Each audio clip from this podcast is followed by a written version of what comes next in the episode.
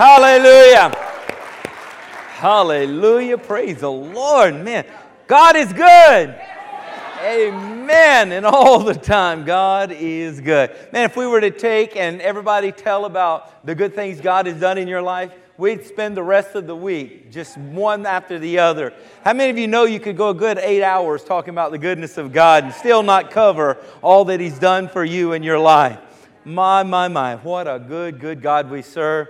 Thank you guys for coming out and joining with me as we come together to do something that God loves. God loves it when we gather together. God loves it when we praise Him in, in congregation. He loves it when we lift our hands and lift our voices and shout. He said, Let everything that hath breath praise the Lord. He said we can praise Him with a dance and we can praise Him with a shout. We can praise Him with the cymbals. We can praise Him with the stringed instruments. We can praise Him if we've got breath, He said. He loves it when we gather together. He said he inhabits the praises of his people. He, Yashab, he moves in with covenant authority and covenant power and covenant provision. He just loves it when we gather together. Why do you think the church has been gathering together for 2,000 years under the greatest oppression and under the greatest uh, attempts to shut down and silence the church? The church, 2,000 plus years, is still alive and well.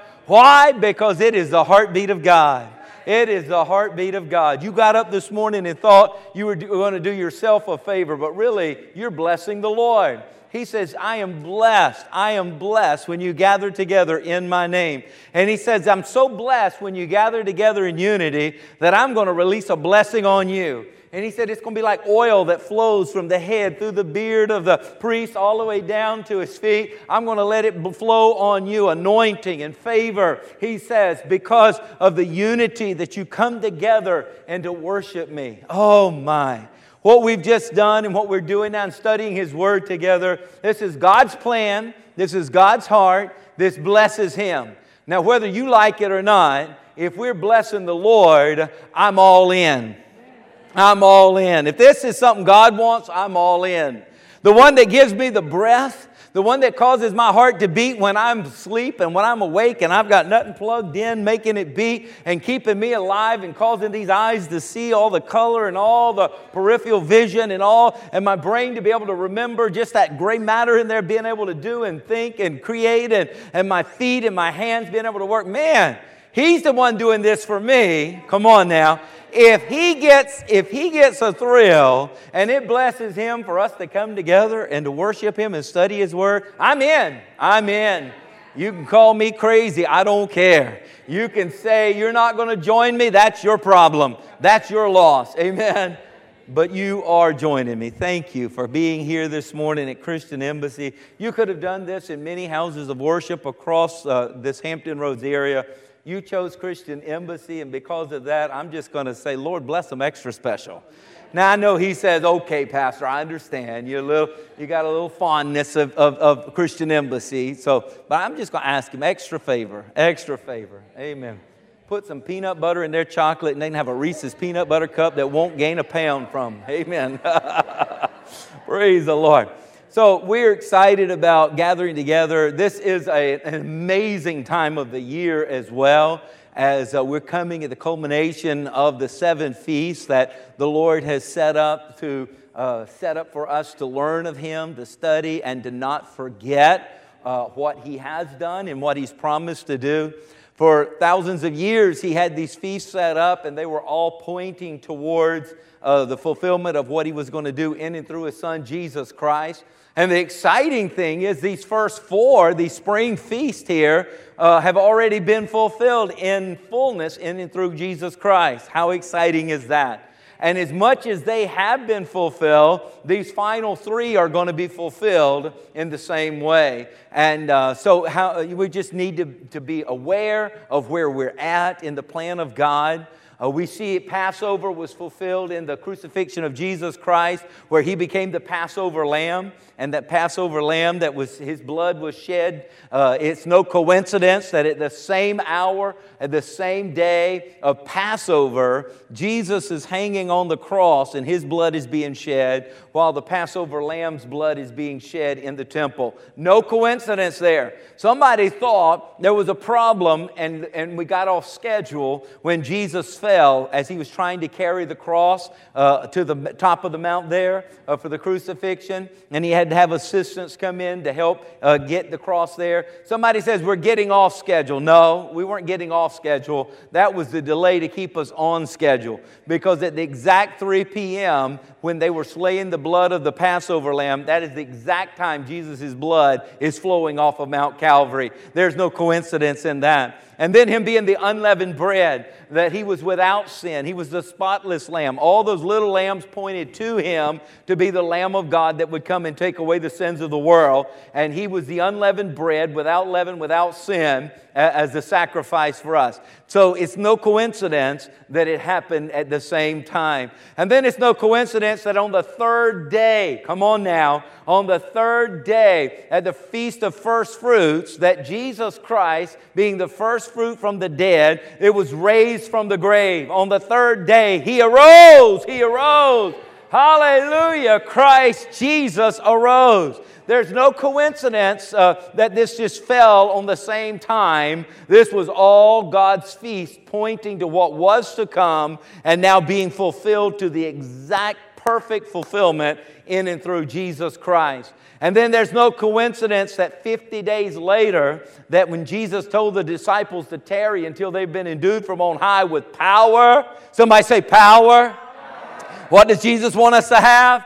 Power endued with power from on high, that, that 50 days at a feast called Pentecost, and it was called Pentecost because that means 50 days, 50 days after the resurrection, that they were in the upper room. You remember? And the Bible says that there was a mighty sound of a rushing wind that comes from heaven, and tongues as a fire set upon each of them, and they began to speak in tongues as the Spirit of God gave utterance, and they were filled with the Holy Spirit of God. They were filled with power. Hallelujah. And then Peter stands stands up and preaches his first sermon in power, and 3,000 are saved, which brings us to the church age. The church was birthed on the day of Pentecost. We were birthed in power, we were birthed with authority, we were birthed with the presence of God. And that, the, now that's where we're at in the church age. This is where we are. You and I are in this period of the church age, and we have a responsibility.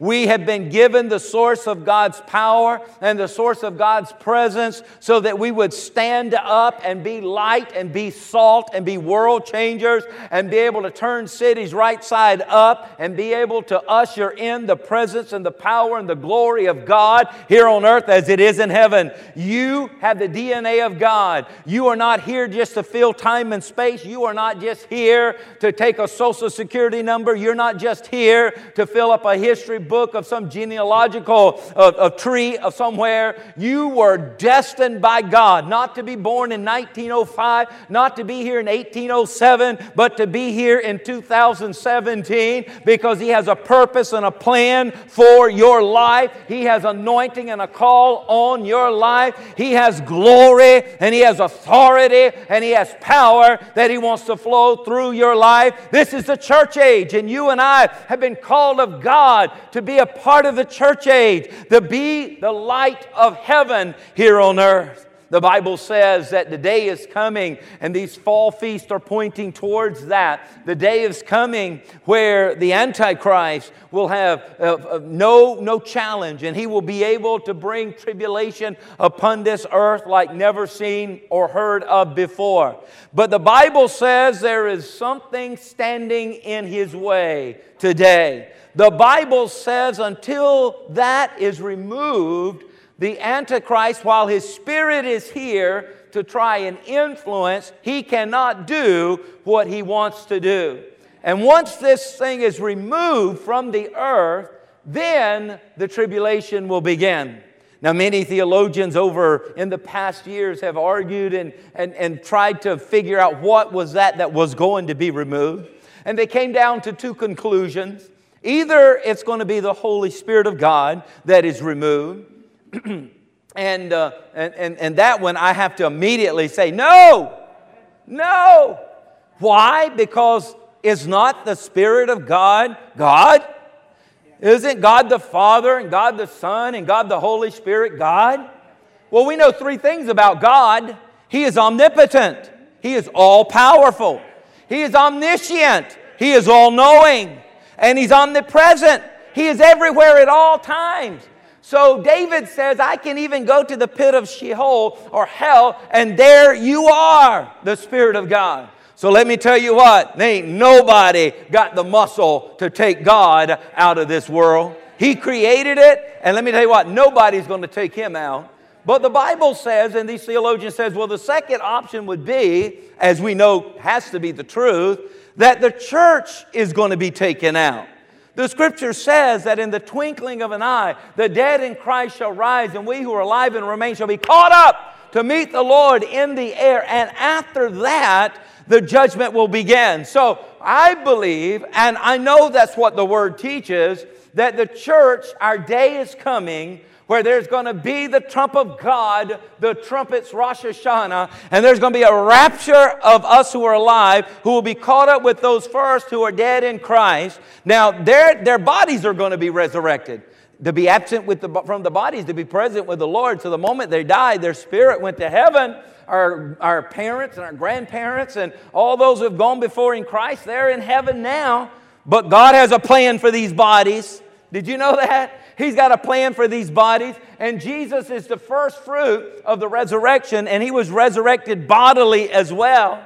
And in that resurrected body, probably about 30, 33 years old, without pain, without sorrow, without uh, any weakness, without any limitation, all those wrinkles will be gone. All those skin spots will be gone. All that pain will be gone. All that stiffness will be gone. It'll be glorified. Hallelujah. Glorified.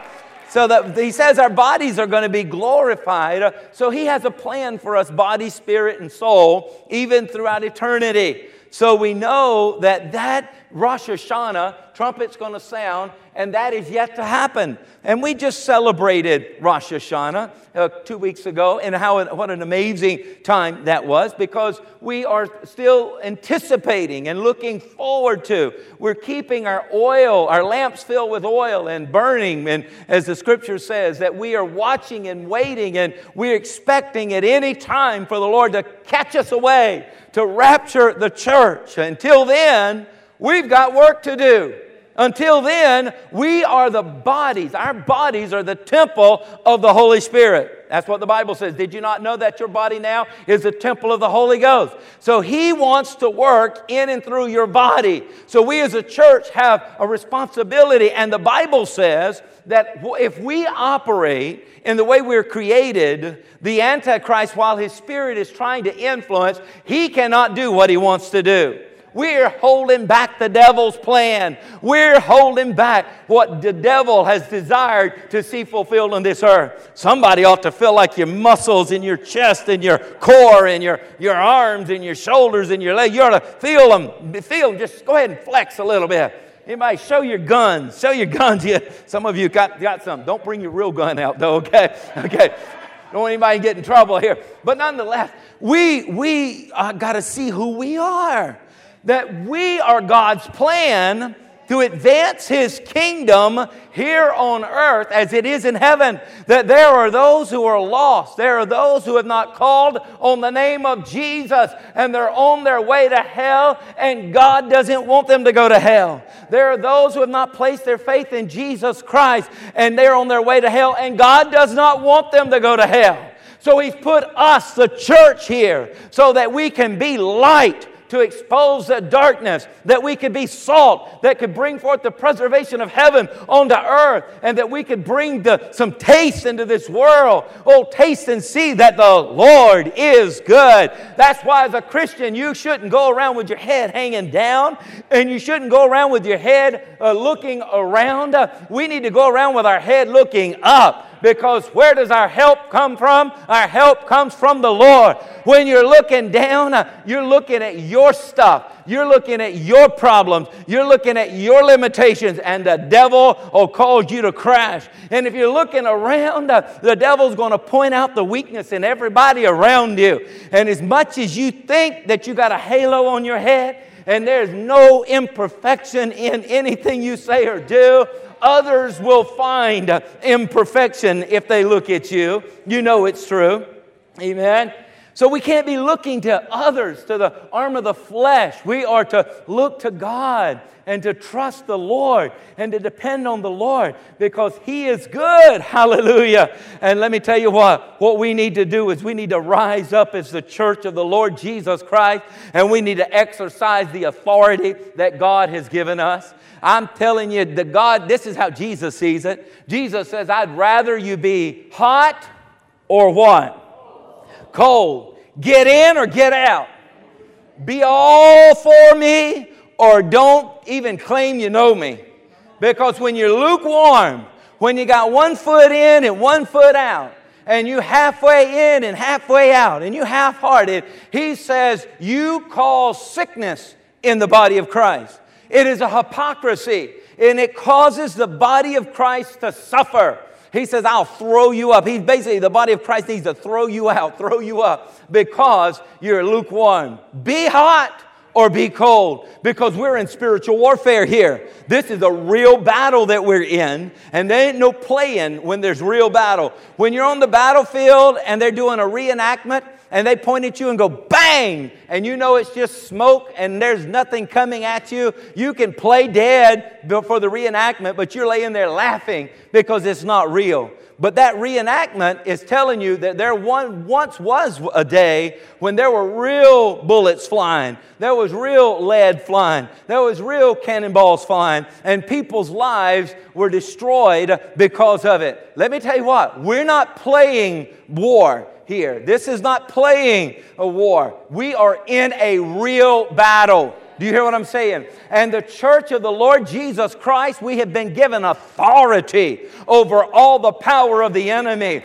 But authority can be clapped at, and authority can be shouted at, and authority can be appreciated, uh, and stories written about, and cards written about. But unless it's exercised, it's not going to be effective. We've got to exercise the authority that we have. That authority He has given us, that in the name of Jesus, we can say, Devil, no we can say spirit of, of darkness, no. We can say demons of hell, no. We can rebuke the devil and he will flee. We, can, we need to take the authority he has given us and bind and loose on earth so it can be bound or loosed in heaven and we don't want to go mess up with God's perfect heaven of binding and a loosing, but He tells us we wrestle not against flesh and blood, but we're wrestling against powers and, and spiritual principalities and wickedness in heavenly places. That's where the battle is. He said, You're not fighting flesh and blood. And you don't need to be fighting God's heaven, but in these heavenly places, there's these spiritual forces that are behind all the evil. And he says, I've given you authority uh, that you, in the name of Jesus, can command, bind, or loose. So, whatever the devil has bound up and keeping from you, you need to stand as an ambassador in the embassy of your presence and you need to say, I loose it in the name of Jesus. I loose finances in my life. I loose healing in my life. I loose joy in my life. I loose peace in my life. Whatever he's bound, you need to loose it because whatever you loose on earth will be loose in heaven. And if the devil's on you and he's trying to get on you, you need to bind him. You need to bind that spirit of fear in the name of Jesus. You need to bind that despondency in the name of Jesus. You need to bind that spirit of depression in the name of Jesus. You need to bind that spirit of poverty in the name of Jesus. You need to bind that spirit of infirmity in the name of Jesus. You have power over, you have authority over the power. And this is what the church age is all about, is for us to let the light of heaven shine on earth so bright that those that are in darkness would see and say, I want some of Jesus. I want some of that. I want that authority. I want that power. I want that love. I want that forgiveness. I want that plan of God for my life. Oh, we go around with our heads hanging down as children of God, whining and complaining, and can't get my arm up, I can't get my leg over, and can't get my wallet out. And, oh my goodness. And the world looks at us and says, you know, Christians, they don't pay their bills.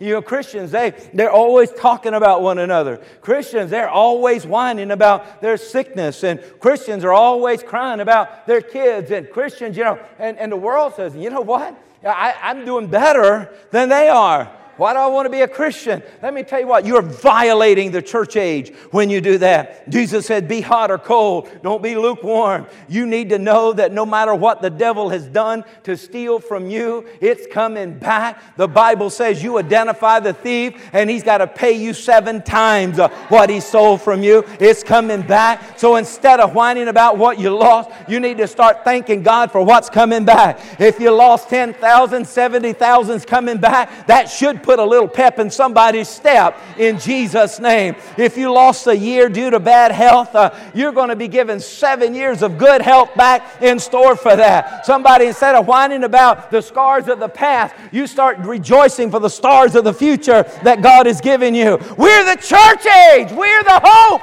of the world. God has no other plan but for you and me. That's why we're the head and not the tail, and above only and not beneath. That we're blessed to be going in and blessed coming out, blessed in the city, blessed in the field. He's redeemed us from the curse of the law by becoming a curse for us. For cursed is he who hangs on a tree, so that the blessing of Abraham might come upon us, even the Gentiles. Somebody say, The blessing is mine and I receive it in Jesus' name. Hallelujah. So we got Rosh Hashanah saying there is a rapture and a resurrection of the believers that have died in Christ coming. And it could take place at any moment. And as we continue to celebrate this, it is reminding us to keep looking forward, but being the church until that happens. Being the, being the, uh, the speed bump, being that, that gate that is holding back the Antichrist, wanting to, to bring to destruction. Some people look at the world and they say things are getting bad and they're getting worse and worse and worse. And we began to point fingers at governments and we began to point fingers at elected officials. And I say, shame on us, shame on us. What we need is the church of the Lord Jesus Christ with the power of heaven that manifests on earth for us to rise up and begin to exercise our authority over the principalities and the powers and the rulers of darkness in these heavenly places. Uh, these spirits that are working through elected officials, these spirits that are working through governments, these spirits that are working through powerful people on this earth. Those powerful people, the Bible says their wealth should be transferred to the righteous, the wealth of the wicked to the righteous. Instead of us saying, oh, they got the money, so they got the power, we need to say, in the name of Jesus, transfer, come into the church. So the church, the world starts coming to the church for answers. The world starts coming to the church for help. The world starts coming to the church for guidance. The world starts coming to the church for righteousness. The world starts coming to the church because the spirit of Antichrist wants just the opposite of what God wants. He's antichrist. So, if Christ wants you married man and woman, the Antichrist wants you married man and man and woman and woman. If Christ wants you to be male and female, the Antichrist wants you male to say, I'm going to be female, and female, I'm going to be male. If the Christ says, I want you to come together in the covenant of marriage and it be holy, that's what Christ wants. The Antichrist says, away with that. We're just going to tag who we want, live with who we want, and there will be no commitment. See, the Antichrist wants just the opposite of what Christ wants. And we are not to stand here and blame Jesus because the Spirit of Christ is not dominating the Spirit of the Antichrist. Why? Because Jesus says it, it is good for you that I go to the Father. Because what I did as one individual, what I did, the same works you're going to do corporately, but greater works after you receive the Spirit of God. So let me tell you what, together as the church of the Lord Jesus Christ, we can canvas the whole earth, and the glory of the Lord can cover the earth as the waters cover the sea by the power of the Spirit of God. But we've got to take our stand in the spiritual authority that God has called us. He's not called us to punch with flesh and blood. You can get on Facebook and punch with flesh and blood if you want. I'm telling you, there is no power in that. You, is power, as the proverb says, as a fist twists the nose, so, so will blood come. You can have some bloody noses that way. But let me tell you what, there's a higher way. There's for you to rise up in who you are as an ambassador from the embassy that God has called you to be a part of on this earth. And you can say, Not in my territory. No, sir, demons, you're not going to fly around in my territory and, and spew your, your evil on this neighborhood, on this workplace, on this school, on this church, on this uh, uh, uh marketplace. No!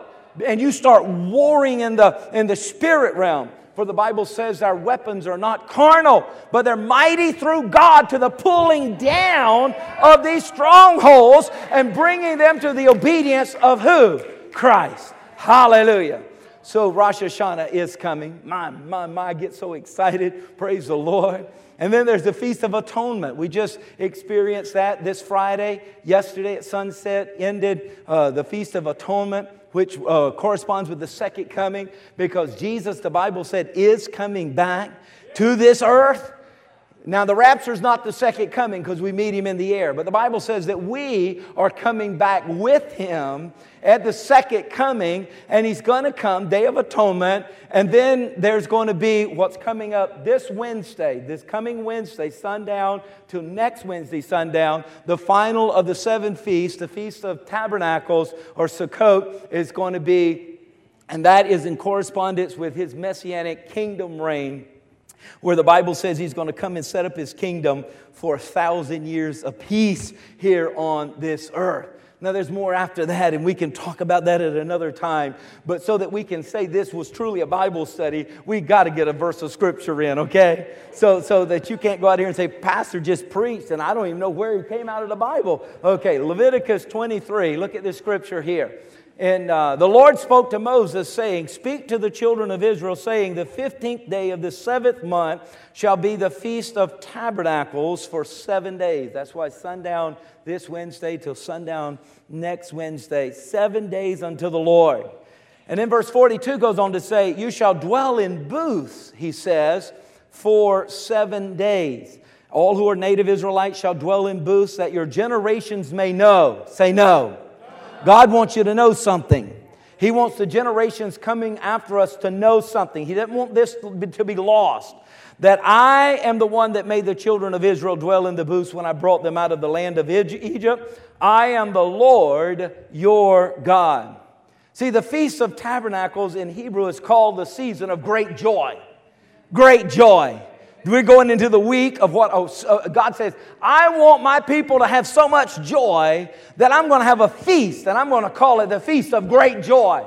I'm not going to let them forget I don't want their heads hanging down. I don't want them living in sorrow and shame. I want them living in the joy of the Lord. For the joy of the Lord is our strength, the Bible says. So here we're celebrating that God has given us a new beginning, and we're celebrating that we have survived another year, that God has brought us to this place. We've received a harvest from last year, but the harvest He's got for this new year is better. It's better. Hallelujah. See, Rosh Hashanah is the new year. So we're now in the year 5778 as of two Wednesday nights ago we entered into a new year. I know it's not January 1. We're not on the Gregorian calendar. We're on God's calendar through the scripture. And that was uh, there at Rosh Hashanah, the new year. So in this new year, He wants us to celebrate with anticipation. It's going to be a better year. There's going to be a better harvest. It's going to be better increase. You're going to, you're going to reach more people for Jesus.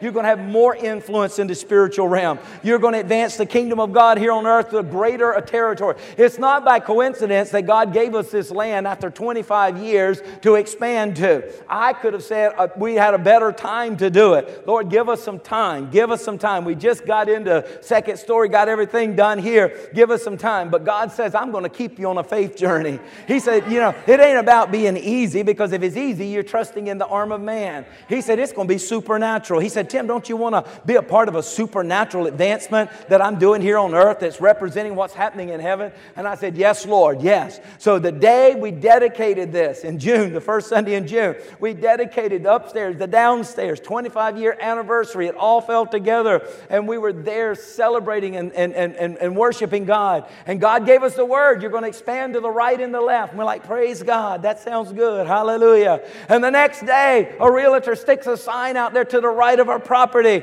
After 25 years of praying, wanting to be able to get that property when they sold it, there it came the very next day. Now, I'm telling you, it was an uncomfortable day for me because I knew what we had to do. But the Lord says, Is it going to be faith or is it going to be the hand of man? I said, Lord, I'm going in faith. I'm going in faith. So the realtor called and they, the, the title clerk's office and attorney called, Are you ready to, to close on this past Friday? And I said, Set it up, 2 o'clock. We're coming in.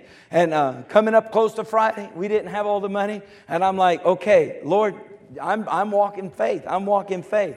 Then they called a little panicky. Uh, she's a widow and she's asked that we give her a little more time. She's had a little delay and she, she needs to get the stuff off the property. Could you do it Tuesday?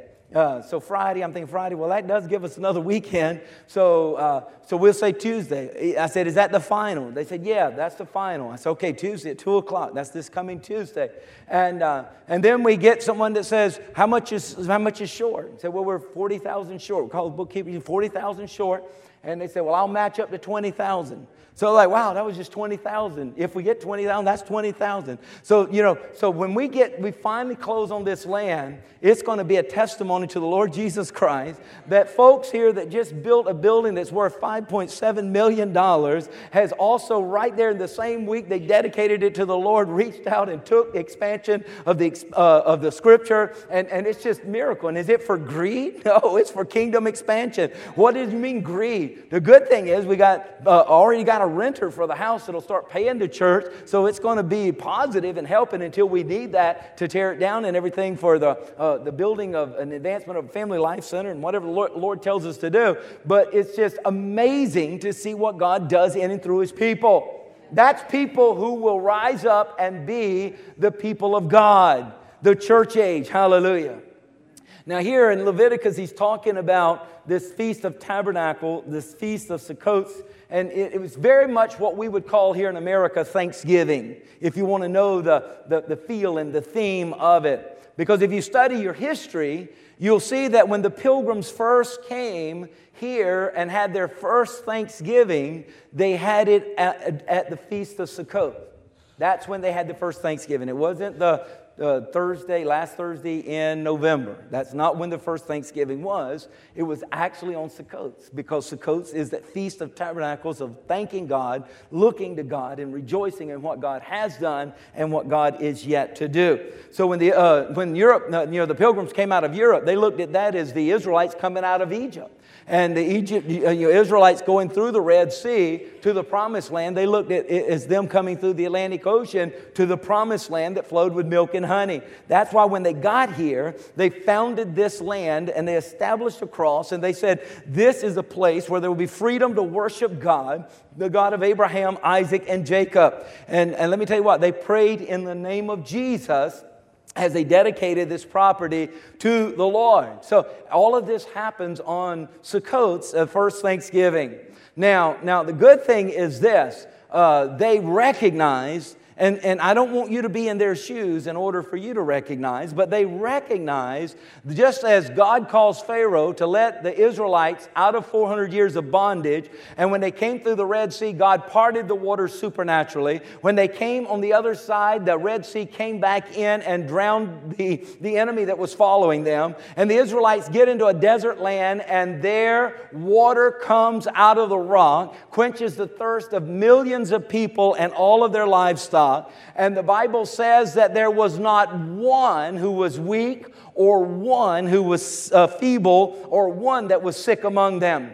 Now, they have uh, missionary revivals around the world, and there's some places in third world countries where they've had uh, tens of thousands that would gather, and they would gather to hear the preaching of the gospel, or they would gather for a concert. And at the end of the concert, they say there's normally seven, eight to nine people that are dead. And the police are not alarmed because they say statistically, with that large of a number, that many people is going to die. It wasn't foul play, it's just that many people die in that number. Statistically, it just happens.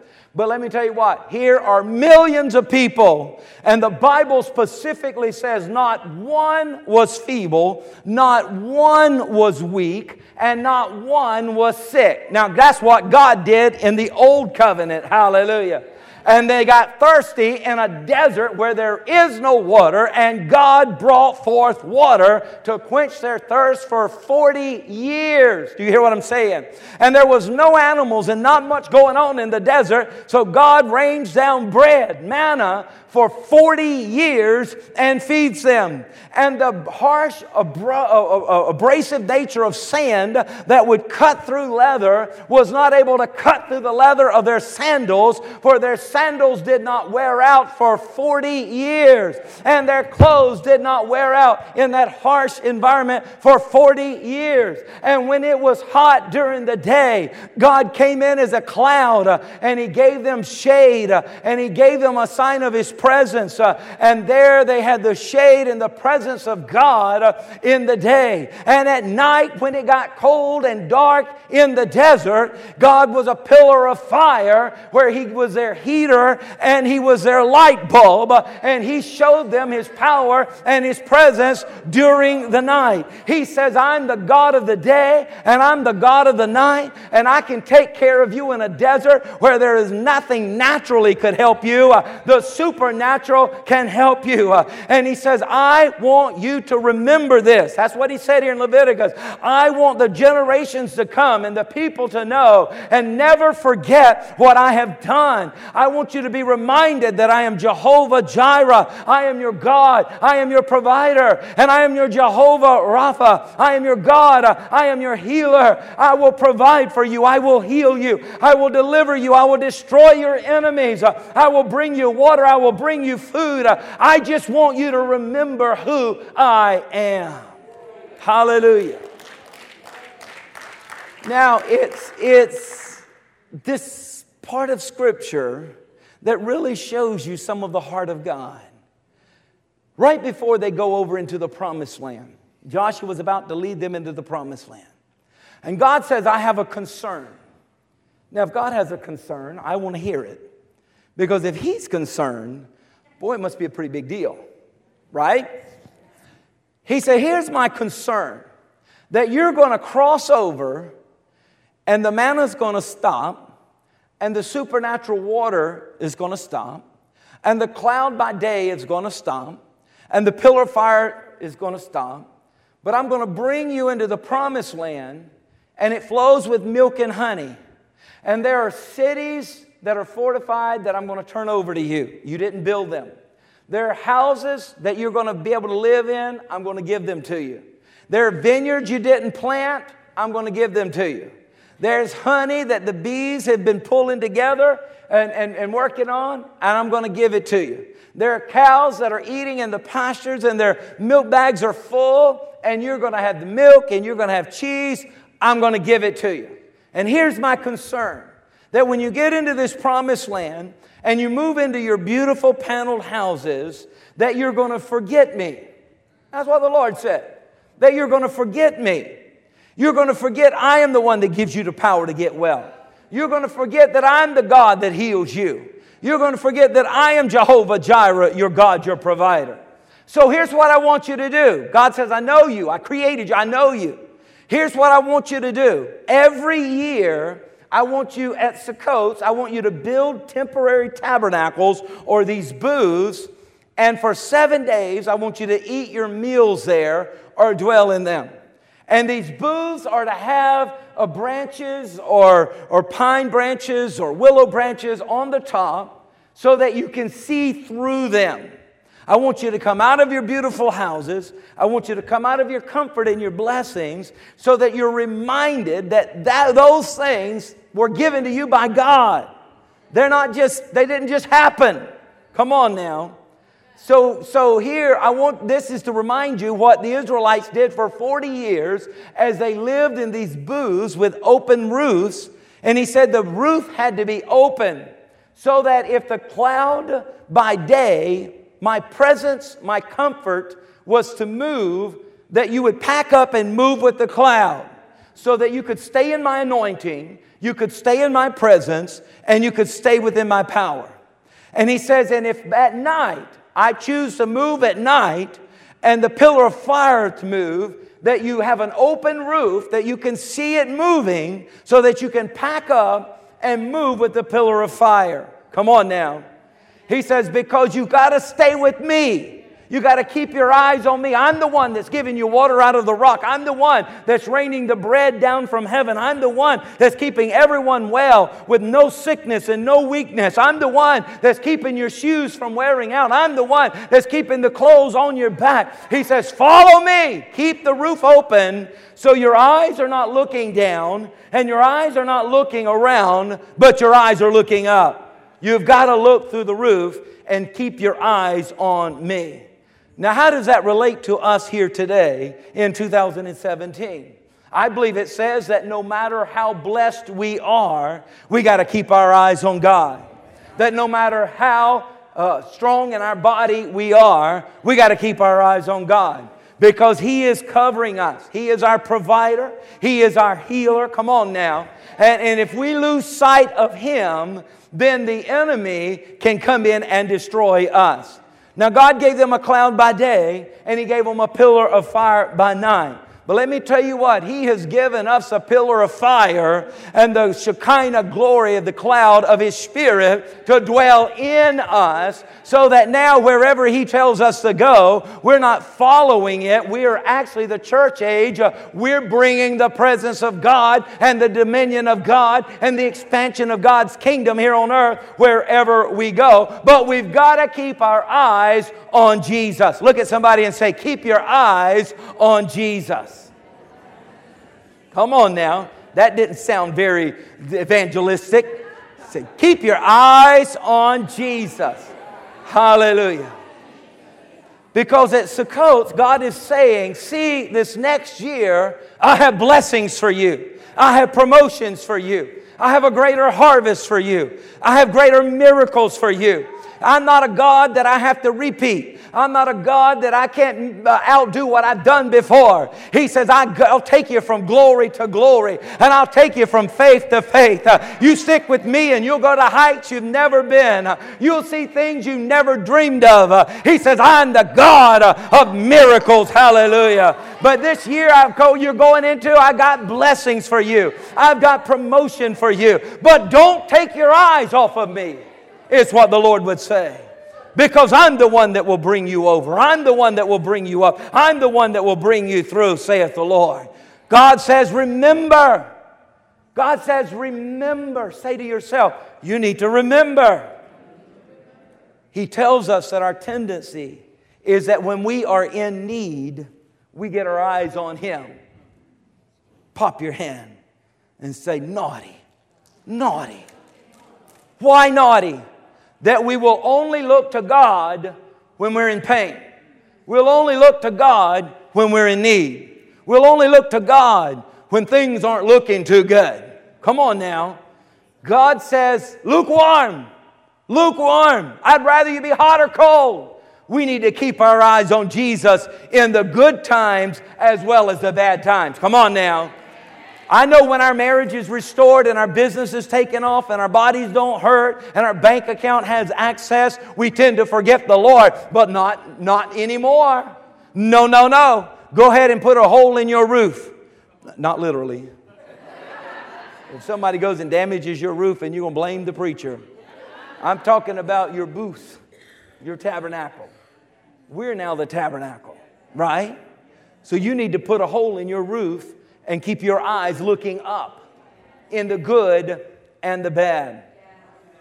I mean, it was easy for them. 40 years, there were no stores. 40 years, there was no crops. 40 years, total dependence on God. 40 years, total dependence on, uh, on God's provision, or there was no provision. And that's what God wants us to do. He wants us to look to Him. He wants you to depend on His supernatural nature. Did you hear what I said? Oh, away with the lie that the enemy has given the church that we only come to God if we do come to God is when we need an extreme miracle. Because somehow or another God's on a budget. Somehow or another we don't want to bother God. We, we don't want to trouble Him. Now that's a lie. That's the Antichrist because Christ is saying, I want you to depend on me every day. I want you to look to me every day. I want you to depend on my supernatural nature every day. If all seven billion of us pulled uh, one of the greatest miracles we've ever witnessed at the same time, the lights of heaven won't even blink. Do you hear what I'm saying? That is how great God is. And God says, open up the roof and keep it so that you can keep your eyes looking up. Look unto the hills from where my help comes from. My help comes from the Lord. Let me tell you what, I'm not looking to man uh, and I'm not looking to myself. I'm looking to God. Now, God may bring it through man and God may bring it through me, uh, but we were but vessels that God has used uh, to bring it to earth. Hallelujah. Come on. There's another place in the scripture that ties into this remembrance, and this is what we'll close with this morning. Luke 22 and 19. Jesus took bread and he gave thanks and he broke it. And he gave it to them, saying, This is my body, which is given for you. What does he say? Do this in what? Do this in remembrance of me. He wanted us to have the booths once a year so we would remember where help comes from, remember where healing comes from. Remember where the power comes from. But then he says, not only once a year to be reminded, before he left on the night he was betrayed, he says, You're going into the church age now, where you're going to be on the front lines of spiritual warfare. And you're going to be advancing my kingdom, and you're going to be coming against the powers of darkness, and you're going to be putting the devil in his place, and you're going to be holding back the spirit of the Antichrist and you're going to be ushering in thy kingdom come, thy will be done on earth as it is in heaven. That's what you're going to do. So he says, I'm going to give you something that you can do as often as you want, but do it in remembrance of what I've provided for you, in remembrance of where your healing comes from, where your power comes from. Paul brings us to this same remembrance in 1 Corinthians 11 23 for he says, For I received from the Lord that which I also delivered to you, that the Lord Jesus, on the same night in which he was betrayed, he took bread, and when he had given thanks, he broke it and said, Jesus said, Take, eat, this is my body which is broken for you. Do this in remembrance of me. And in the same manner, remembrance and thanksgiving. Remember Sukkot's Thanksgiving remembrance. There's a tie here. In the same manner, he took the cup after supper, saying, This cup is the new covenant in my blood. This do as often as you drink it in remembrance of me. For as often as you eat and this bread and drink this cup, you proclaim the Lord's death till he comes in remembrance of me.